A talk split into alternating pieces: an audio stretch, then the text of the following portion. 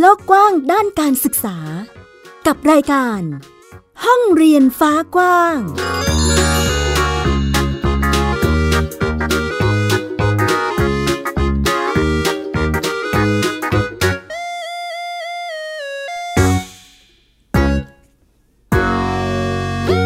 วัสดีค่ะ คุณผู้ฟังต้อนรับคุณผู้ฟังทุกท่านค่ะ เข้าสู่รายการห้องเรียนฟ้ากว้างนะคะ กลับมาพบกับดิฉันอัยดาสนศรีเช่นเคย แน่นอนว่ามาพร้อมกับเรื่องราวข่าวสารด้านการศึกษาค่ะนำมาเล่าแล้วก็พูดคุยให้คุณผู้ฟังได้ติดตามกันนะคะ มีหลากหลายประเด็นหลากหลายแง่มุมเลยทีเดียวที่เป็นเรื่องราวเกี่ยวกับเด็ก น้องๆนนักเรียนนักศึกษาความเคลื่อนไหวต่างๆ ที่เกิดขึ้นทั้งในโรงเรียน แล้วก็ในรั้วมหาวิทยาลัยรวมไปถึง ในพื้นที่อื่นๆด้วยที่เป็นเรื่องราวเกี่ยวกับการเรียนรู้ของเด็กๆนะคะ การพัฒนาการเรื่องต่างๆ ที่เกิดขึ้นที่มันเป็นประโยชน์กับเด็กๆ ก็จะนำมาเล่า แล้วก็พูดคุยให้คุณผู้ฟังได้ติดตามรับฟังกันนั่นเองค่ะ วันนี้ก็เรียกได้ว่ามีหลายประเด็นเลยทีเดียวที่นำมาเล่าแล้วก็พูดคุยให้ฟังนะ ไม่ว่าจะเป็นเรื่องราวจาก ตัวของนักข่าวพลเมืองที่ร่วมเป็นส่วนหนึ่งในการสื่อสารเรื่องราวต่างๆ เข้ามาผ่านรายการนักข่าวพลเมืองนะคะ คุณผู้ฟัง ก็หยิบมาให้ได้ฟังกันถึง 2 เรื่องด้วยกันนะ เป็นเรื่องราวเกี่ยวกับการใช้เวลาว่างของเด็กๆ ในการไปพัฒนาชุมชนไปพัฒนาหมู่บ้านนะคะ เดี๋ยวเราจะมาดูกันว่ากิจกรรมของพวกเขาเป็นยังไงรวมไปถึงอีกหนึ่งเรื่องค่ะเรื่องของการมีส่วนร่วมในการดูแลโรงเรียนขนาดเล็ก อย่างที่เราทราบกันดีว่ามีกฎออกมาแล้วนะคะ คุณผู้ฟังว่าจะมีการควบรวม แล้วก็ยุบโรงเรียนขนาดเล็กขึ้น แล้วก็เริ่มมีการดำเนินการเป็นที่เรียบร้อยแล้ว แต่ว่าโรงเรียนไหนที่เข้าเกณฑ์ นะคะก็คือมีนักเรียนตั้งแต่ 120 คนเป็นต้นไป คุณภาพการศึกษาได้อะไรต่างๆ ที่มันเข้าเกณฑ์ก็ไม่ถูกยุบนั่นเอง วันนี้มีมาให้ได้ติดตามกันด้วย รวมไปถึงในรั้วมหาวิทยาลัย ช่วงนี้เรียกว่าประเด็นทางการเมืองก็ค่อนข้างที่จะเข้มข้นรุนแรงนะคะคุณผู้ฟัง มีกระแสของน้องๆ นักเรียนนักศึกษาเองก็ออกมา เคลื่อนไหว แสดงความคิดเห็นหรือว่าแสดงออกทางการเมืองนะคะ วันนี้เราจะพาไปติดตามกันด้วยว่าพวกเขาคิดเห็นยังไงกับการเมืองณขณะนี้นั่นเองค่ะ เอาละเกริ่นมาให้ฟังณขนาดนี้แล้วนะ คุณผู้ฟังขอเริ่มต้นกันที่เรื่องแรกจะพาไปดูเรื่องราวที่นักข่าวพลเมืองสื่อสารกันเข้ามาค่ะ วันนี้จะพาไปดูนะคะเรื่องของ กิจกรรมของเยาวชนค่ะ คุณผู้ฟังนักศึกษานิเทศศาสตร์ มหาวิทยาลัยราชภัฏสงขลาเขาจะพาเราไปดูกลุ่มเยาวชน ที่มีการรวมตัวกันเพื่อใช้เวลาว่างให้เกิดประโยชน์ ในการพัฒนาหมู่บ้าน ตือระอำเภอสุไหงปาดี จังหวัดนาราธิวาสในรูปแบบกิจกรรมสร้างสารรค์ ผ่านความร่วมมือระหว่างเด็กและผู้ใหญ่ จะเป็นอย่างไรไปติดตามจากรายงานค่ะ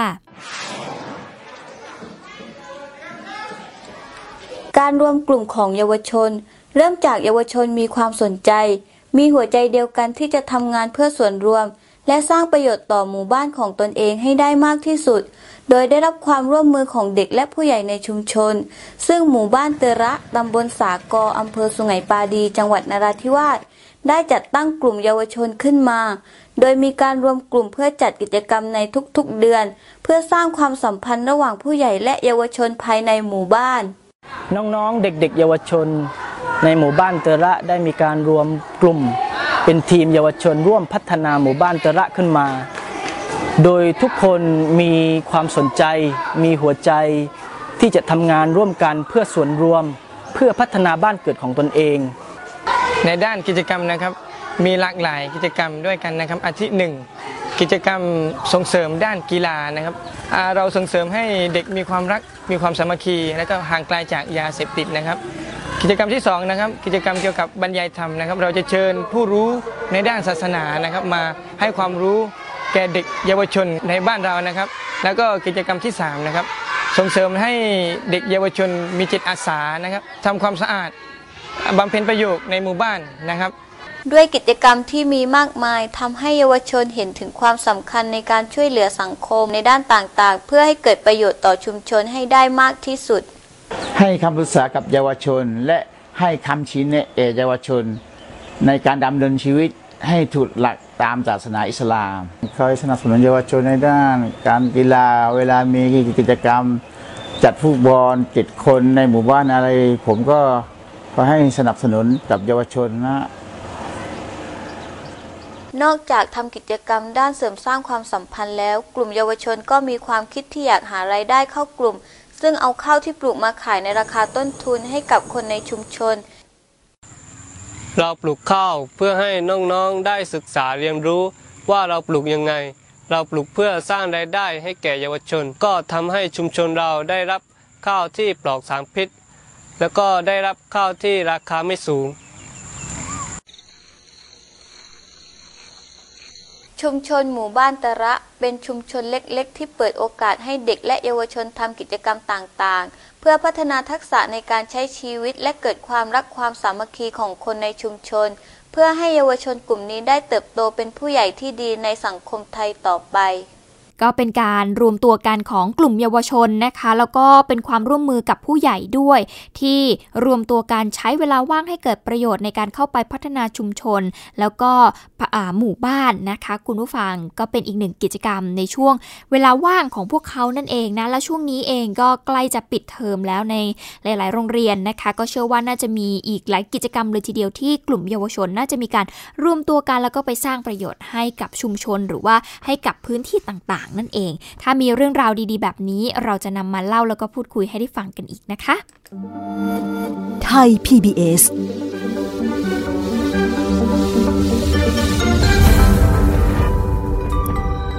มาต่อกันที่เรื่องต่อไปค่ะ คุณผู้ฟังยังคงเป็นเรื่องราวจากนักข่าวพลเมืองอีกเช่นเคย ทีนี้เราจะมาดูประเด็นเรื่องของโรงเรียนขนาดเล็กกันบ้างนะคะ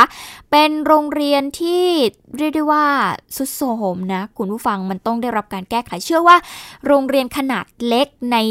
คือที่อยู่ในชุมชนหรือว่าตามชนบทต่างๆ เนี่ย บางครั้งนะคุณผู้ฟังเรื่องของงบประมาณเองอาจจะได้รับไม่เท่ากับโรงเรียนที่อยู่ในตัวเมือง หรือว่าโรงเรียนประจำจังหวัดโรงเรียนประจำอำเภอคุณผู้ฟังลำพังแค่ งบประมาณที่จะให้กับเด็กๆ ก็อาจจะไม่เพียงพอและแน่นอนว่าพออาคารเรียนหรือว่าสถานที่ต่างๆ มันสุดโทรมเนี่ยบางครั้งก็แทบจะไม่มีงบประมาณในการที่จะไปซ่อมแซมนั่นเองนะคะ วันนี้นักข่าวพลเมืองเราเลยพาไปติดตามการมีส่วนร่วม ในการดูแลโรงเรียนขนาดเล็กของชาวบ้านที่บ้านเชียงกรม ที่ตำบลนาม่วงอำเภอประจักษ์ ศิลปาคมที่จังหวัดอุดรธานีค่ะ เขาช่วยกันระดมทุนเพื่อที่จะซ่อมแซมอาคารเรียนที่สุดโทรมวันนี้เราจะไปติดตามเรื่องนี้กันกับคุณปัญญาคำลาบนักข่าวพลเมืองกลุ่มสื่อเสียงคนอีสานค่ะ ตอนนี้ผมกำลังยืนอยู่ที่โรงเรียนบ้านเชียงกลมตำบลน้ำมวงอำเภอประจักษ์ศิลปาคม จังหวัดอุดรธานีนะครับ ซึ่งมื้อนี้สีผ้านะครับมาเบิงในแง่มุมของด้านการศึกษา โรงเรียนประถมนะครับขนาดน้อยนะครับที่มีนักเรียนอยู่ประมาณ 118 คน ตอนนี้เองนะครับโรงเรียนบ้านเชียงกลมเนี่ยได้สร้างอาคารเรียนมาได้เกือบ3 30 40 ปีแล้วครับบ่ว่าสิเป็นอาคารเรียน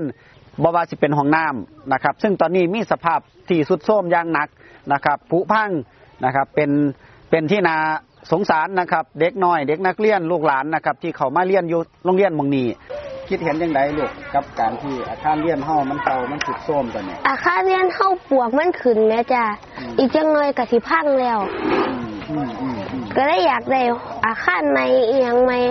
เคยบอกว่าเป็นหยังคือบ่สร้างให้ใหม่จักเทียอันว่าสิพังแล้วเนี่ยครับผมรู้สึกว่ามันยานมันลมยานมันพังทับเนี่ยแม่ว่าโรงเรียนสิมีจำนวนนักเรียนที่บ่หลาย แต่ทั้งเบิดนี้คือลูกหลานของคนในชุมชน และโรงเรียนมองนี้ยังเป็นแหล่งเรียนรู้ และเป็นพื้นที่ความผูกพันของคนในชุมชน จากรุ่นสู่รุ่น มาจนถึงปัจจุบัน ในปัจจุบันนะคะโรงเรียนขนาดเล็กนี่คือความต้องการของหน่วยงานเบื้องบนคือต้องการยุบร่วมโรงเรียนขนาดเล็กแต่ว่าคำว่าขนาดเล็กก็คือนักเรียนต่ำกว่าร้อยี่สิบโรงเรียนเป็นโรงเรียนน้อยๆตอนนี้ยิ่งลำบากก็คือ โรงเรียนมีแต่คู่ผู้ยิ่งแล้วก็ไม่มีนักการพานโรงนะคะ นักเรียนกับคู่นี่ก็ต้องเป็นผู้ปิดเปิดอาคารเรียนเอง บางมือก็ต้องอาศัยชุมชนเขามาเปิดไฟให้เนาะค่ะ เปิดไฟปิดไฟตอนเช้าให้โครงการที่ว่าเรื่องของอาคารเรียนที่เฮารู้รู้สึกเราว่ามันมันเสื่อมโทรมมากนะคะ มันน่าจะอายุประมาณสักสามสิบกว่าปีขึ้น นอกจากงบประมาณของรัฐแล้ว การที่โรงเรียนสิยืนอยู่ได้ด้วยตัวเอง หรือเอิ่นว่าสแตนอะโลน ถึงชุมชนและหน่วยงานท้องถิ่นที่มีส่วนเกี่ยวข้องกับการจัดการศึกษา ต้องสร้างความร่วมมือสร้างการมีส่วนร่วม ดูแลเอาใจใส่และร่วมกันพัฒนาทุกๆด้าน คนในชุมชนจึงจัดกิจกรรม ระดมทุน เพื่อจัดสร้างอาคารเรียนและห้องน้ำใหม่เพื่อให้มีสถานศึกษาที่ดี เหมาะสมและปลอดภัย โดยใส่วัฒนธรรมชุมชนในการจัดทำต้นผาปาหรือต้นดอกเงิน ในการขับเคลื่อน เพื่อเปิดโอกาสให้ผู้มีจิตศรัทธาทุกคนทุกภาคส่วน ร่วมเป็นเจ้าภาพ บริจาคทุนทรัพย์ ตั้งแต่มือนี้เป็นต้นไปจนถึงสิ้นปี วันที่ 31ธันวาคม 2563 กิจกรรมนี้ยั่งยืนยันถึงการจัดการตนเองอย่างเป็นรูปธรรมของคนในท้องถิ่นที่บ่รอคอยความช่วยเหลือ จากหน่วยงานภาครัฐเพียงอย่างเดียว ปัญญาคำลาบนักข่าวพลเมือง กลุ่มสื่อเสียงคนอีสาน รายงาน เด็กๆเองก็สะท้อนให้ฟังนะคะ คุณผู้ฟังว่าโอ้โหเขาเรียนมาขนาดนี้ เห็นสภาพของโรงเรียนตัวเองสุดโทมเหลือเกิน ก็รู้สึกว่าเอ๊ะทำไมไม่ได้รับการซ่อมแซมสักทีนะคะ ก็เด็กๆก็ได้สะท้อนให้เห็นแล้วค่ะ คุณผู้ฟังแล้วก็มีความร่วมมือในการที่จะจัดระดมทุน เพื่อที่จะไปซ่อมแซมอาคารเรียนที่มันสุดโทมให้พวกเขาเนี่ยมีความปลอดภัยในการแบบใช้อาคารสถานที่ในการไปเรียนหนังสือนะคะ เพราะว่าอย่างที่น้องๆบอกไป คือเรียนเรียนอยู่ไม่รู้ว่าอาคารจะ ถล่มลงมาหรือเปล่าอะไรอย่างเงี้ยเนาะอันนี้ก็เป็นห่วงด้วยก็เป็นความร่วมมือนะคะ เอาล่ะมาดูอีกหนึ่งประเด็นดีกว่า อันนี้เป็นเรื่องราวที่ถูกปักหมุดมาผ่านแอปพลิเคชัน C Size ค่ะ คุณผู้ฟังก็เป็นอีกหนึ่งพื้นที่ในการร่วมเป็นส่วนหนึ่งในการสื่อสารภาคพลเมืองนะคะ ที่ใครมีประเด็นอะไรที่อยากจะสื่อสาร อยากจะบอกเล่าเรื่องราวของคุณก็สามารถที่จะส่งเรื่องราวปักหมุดเข้ามาได้ผ่านแอปพลิเคชัน C-Site เพียงแค่ดาวน์โหลดมานะคะไว้ในมือถือในแท็บเล็ตของคุณนะ ถ่ายภาพถ่ายคลิปวิดีโอใส่แคปชั่นที่อยากจะเล่าลงไปในนั้นได้เลยก็จะร่วมเป็นส่วนหนึ่งในการสื่อสารกับเรานะคะ เขาปักหมุดมาพูดถึง 5 วิธีในการดูแลโรงเรียนของชุมชน เพื่อป้องกันการยุบหรือว่าการควบรวมโรงเรียนขนาดเล็กนั่นเองค่ะ ในหลาย ๆ พื้นที่นะคุณผู้ฟังพอมีการประกาศออกมาเนาะว่าจะมีการยุบหรือว่าควบรวมโรงเรียนขนาดเล็กเนี่ย หลาย ๆ ชุมชนเองก็มีความเป็นห่วงนะคะว่าเอ๊ะถ้าเกิด โรงเรียนในชุมชนของเราเนี่ยถูกยุบไปแล้ว ลูกหลานจะอยู่ยังไงจะไปเรียนที่ไหนดี บางคนไม่ได้มีทุนทรัพย์มากพอที่จะส่งลูกๆหลานๆไป เรียนในตัวจังหวัดในตัวอำเภอหรือว่าในตัวเมืองอะนะคะ ก็เป็นห่วงก็อยากจะคือจริง ๆ มันมีหลายกระแสเหมือนกันเนาะทั้งกระแสที่อ่าโอเคยุบก็ได้ หรือว่ากระแสหนึ่งก็รู้สึกว่าเอ้ยมันควรที่จะมีนะเหมือนเป็นอีกหนึ่งช่องทางที่จะให้กับเป็นการศึกษากับเด็กๆกลุ่มที่ อาจจะไม่ได้มีทุนมากพอที่จะไปเรียนต่อในเมืองอะไรอย่างเงี้ยนะคุณผู้ฟังก็มันก็เลยยังเป็นข้อสรุปไม่ได้ วันนี้ก็เลยมีวิธีการดูแลโรงเรียนของชุมชนค่ะ เพื่อป้องกันการยุบหรือควบรวม ให้มันเข้าตามเกณฑ์ของเขาเนาะพอมันเข้าตามเกณฑ์แล้วเนี่ยมันก็เออมีความเป็นไปได้ว่าอาจจะไม่ถูกยุบอะไรอย่างเงี้ยนะคะ เป็น 5 วิธีของคนห้วยโป่ง ที่ตำบลต้าอำเภอขุนตาลที่จังหวัดเชียงรายนะคะ คุณผู้ฟังเขาแนะนำมาค่ะกับวิธีการดูแลโรงเรียนของชุมชน1เลย การแก้ไขปัญหาครูไม่พอนะคะ เขาก็จัดการโดยวิธีการจัดผ้าป่าเพื่อที่จะจ้างครู โดยความร่วมมือของทางวัดชุมชน รวมไปถึงสิทธิ์เก่า ก็สามารถที่จะ จ้างครูเพิ่มได้ 2 คนในทุกปีนั่นเองค่ะ 2 ก็คือการแก้ไขปัญหาค่าอาหารไม่เพียงพอโดยการปลูกผักเอง เอาไปขายถ้ามันเหลือเพียงพอนะคะแล้วก็สร้างรายได้เพิ่มให้กับนักเรียนด้วย 3 ก็คือมีการประยุกต์ให้ของต่างๆ เนี่ย เอามาแทนอุปกรณ์การเรียนที่มันไม่พอ หรือไม่มี เพิ่มความคิดสร้างสารรค์แล้วก็ใช้จินตนาการให้กับเด็กๆ ได้นั่นเองค่ะ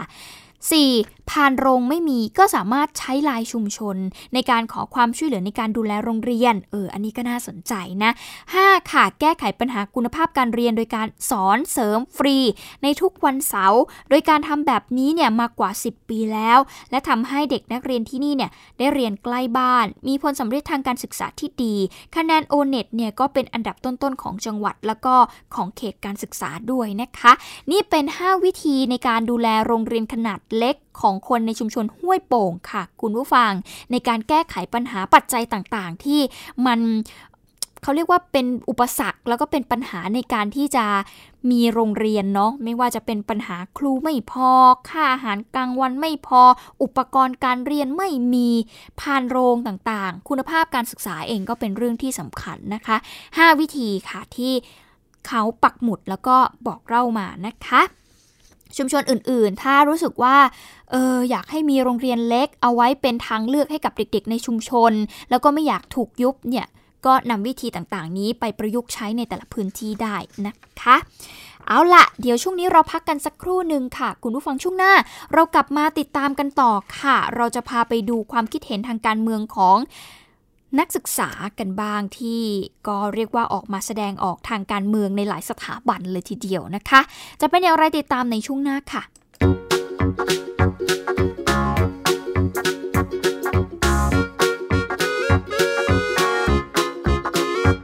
เปิดโลกกว้างด้านการศึกษา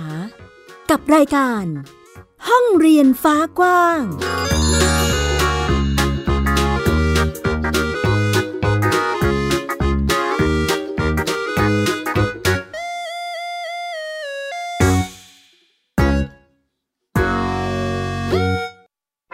แค่มีสมาร์ทโฟน ก็ฟังได้ Thai PBS Digital Radio สถานีวิทยุดิจิทัลจากไทย PBS เพิ่มช่องทางง่าย ๆ ให้คุณได้ฟังรายการดีๆ ทั้งสดและย้อนหลัง ผ่านแอปพลิเคชันไทย PBS Radio หรือ World Wide Web Thai PBS Radio com Thai PBS Digital Radio Infotainment for all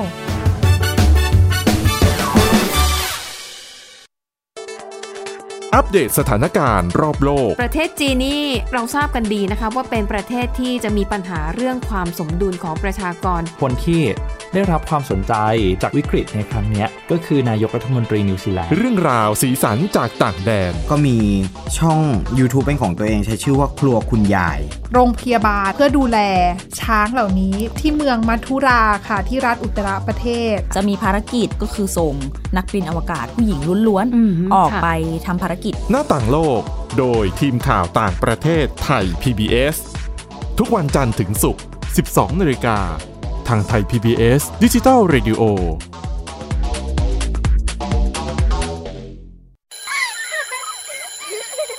โรงเรียนเลิกแล้ว กลับบ้านพร้อมกับรายการ Kids Hours โดยวัญญาชยโย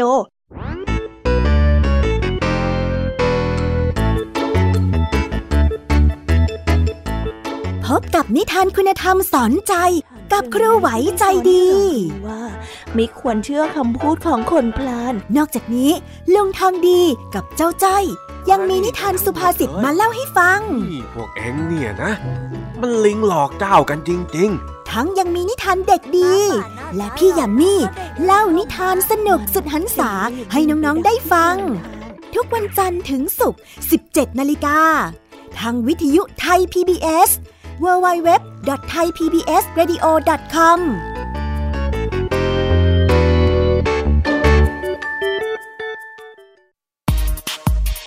เพราะวิทยาศาสตร์อยู่รอบตัวเรา มีเรื่องราวให้ค้นหาอีกมากมาย เทคโนโลยีใหม่ ๆ เกิดขึ้นรวดเร็ว ทำให้เราต้องก้าวตามให้ทันอัปเดตเรื่องราวทางวิทยาศาสตร์ เทคโนโลยี และนวัตกรรม ที่จะทำให้คุณทันโลก กับรายการ s c i e n t e c h ทุกวันจันทร์ถึงวันศุกร์ทางไทย PBS Digital Radio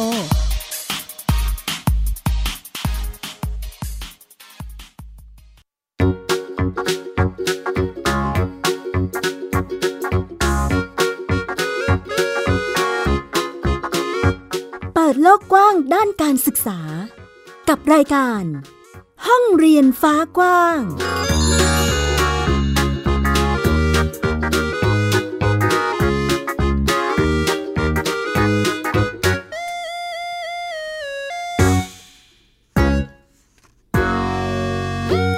ลับเข้าสู่ช่วงที่ 2 ค่ะ คุณผู้ฟังกับรายการห้องเรียนฟ้ากว้างนะคะ ในช่วงที่ 2 นี้เราจะพาไปดูสถานการณ์ การแสดงออกทางการเมืองของน้องๆนิสิตนักศึกษากันบ้างค่ะ การเมืองในสภาการอภิปรายไม่ไว้วางใจก็จบลงไปเป็นที่เรียบร้อยแล้วนะคะ คุณผู้ฟังขณะที่การเมืองของคนรุ่นใหม่กำลังจุดกระแสในหลายสถาบันการศึกษาเลยทีเดียว ซึ่งไทย PBS ค่ะ คุณผู้ฟังได้มีการจัดวงคุยประเด็นการเมืองคนรุ่นใหม่ กับนิสิตนักศึกษาจาก 7 สถาบัน เราจะไปติดตามเรื่องนี้กันกับคุณชะลันทรโยธาสมุทรไปติดตามจากรายงานค่ะ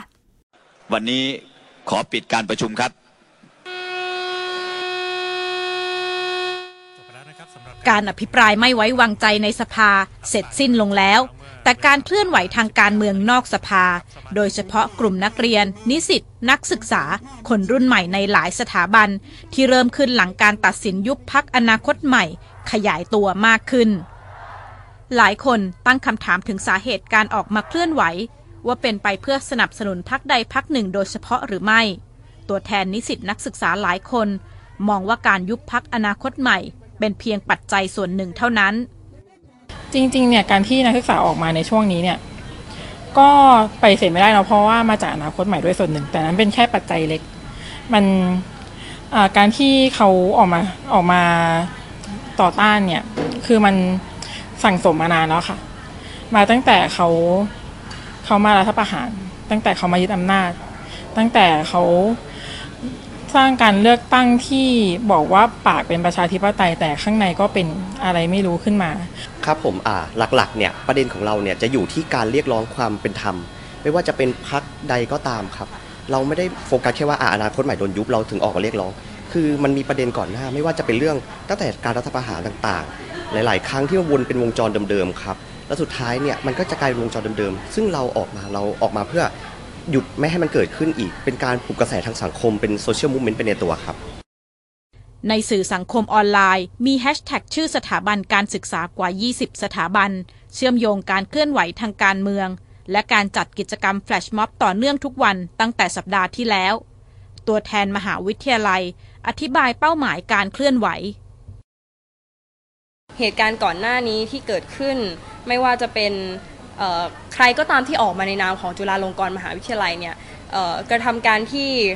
เรียกว่าแสดงออกอย่างที่ทำให้คนเหมารวม หรือว่ามีคำเสียดสีจากสังคมว่า เป็นตอมอของแผ่นดิน หรือว่าเป็นเสาหลักปักเลน ซึ่งการเคลื่อนไหวของพวกเราครั้งนี้ค่ะ เรารู้สึกว่าไม่นะเราเรามหาวิทยาลัยของเรามีจุดยืน มหาวิทยาลัยของเราคือประชาชน ครับสำหรับมสวเนี่ยเราเคยถูกปรามาสว่ามหาวิทยาลัยเราไม่มีจุดยืนทางการเมือง เป็นมหาวิทยาลัยที่เป็นเหมือนขนมหวานราดน้ำกะทิ แต่เมื่อวานเราแสดงให้เห็นแล้วว่ามหาวิทยาลัยเราก็มีจุดยืนทางการเมืองเหมือนกัน และที่เราออกมาไม่ใช่เพราะว่าพรรคการเมืองใดพรรคการเมืองหนึ่งถูกยุบ เราออกมาเพื่อเรียกร้องอนาคตของพวกเรา อนาคตของลูกหลานเรา และอนาคตของลูกของลูกของหลานเรา ผู้แทนนิสิตนักศึกษาและนักเรียน ระบุเป็นเสียงเดียวกันว่าการเคลื่อนไหวครั้งนี้ ตัวแทนจากสถาบันการศึกษาต่างๆ ไม่เคยรู้จักกันมาก่อน และไม่ได้เกิดจากการถูกจัดตั้ง มองว่าการเคลื่อนไหวครั้งนี้ เริ่มจุดติด ตั้งเป้าประสานงานเครือข่ายข้ามสถาบัน ในช่วงแรกเนี่ยเเราออกมาเพื่อตะโกนออกมาเพื่อเรียกร้องออกมาเพื่อดึงดูดให้เห็นว่าเรามีตัวตนอยู่ตรงนี้ แต่ในในส่วนของหลักการเนี่ยยังอยู่ในด้วยความที่เป็นตัวแทนนิสิตเพียงแค่คนเดียวค่ะ ก็ต้องขอตอบว่าเรายังอยู่ในกระบวนการที่เราจะต้องประสานงานระหว่าง นิสิตนักศึกนิสิตนักศึกษา ไม่ใช่เพียงแค่ในจุฬาลงกรณ์มหาวิทยาลัย แต่ยังรวมถึงเยาวชนในภาคอื่น ๆด้วยสิ่งที่ตัวแทนนิสิตนักศึกษาเห็นตรงกัน คืออยากเห็นความเปลี่ยนแปลงการเมืองไทย ต้องการสะท้อนเสียงของเยาวชนคนรุ่นใหม่ ให้รัฐบาลและผู้มีอำนาจได้ยิน และต้องการเห็นประเทศไทยที่ดีกว่าเดิม ย้ำไม่ต้องการเห็นความรุนแรงในการเคลื่อนไหวครั้งนี้ ชลันทรโยธาสมุทรไทย PBS รายงาน นก็เรียกได้ว่าเป็นกระแสอยู่ทีเดียวนะคะ คุณผู้ฟังกับการแสดงออกทางการเมืองของน้องๆนนักศึกษาจากหลายสถาบันเลยทีเดียวนะคะ ก็ต้องติดตามกันละค่ะว่าประเด็นการเมืองกับคนรุ่นใหม่จะเป็นอย่างไรนะคะ เอาละทั้งหมดนี้คือห้องเรียนฟ้ากว้างที่นำมาฝากคุณผู้ฟังในวันนี้ค่ะ เชื่อว่าน่าจะทำให้เห็นถึงสถานการณ์ที่เกิดขึ้นนะคะ ว่าเป็นอย่างไรรวมไปถึงเรื่องราวของในรั้วโรงเรียนนะคะ กิจกรรมดีๆ ที่เด็กๆ ได้ทำกันด้วยนะ หมดเวลาลงแล้วค่ะดิฉันอัยดาสนศรีต้องขอตัวลาไปก่อนสำหรับวันนี้ สวัสดีค่ะ ติดตามรับฟังรายการย้อนหลังได้ที่เว็บไซต์และแอปพลิเคชันไทย PBS Radio ไทย PBS ดิจิทัล Radio วิทยุข่าวสารสาระ เพื่อสาธารณะและสังคม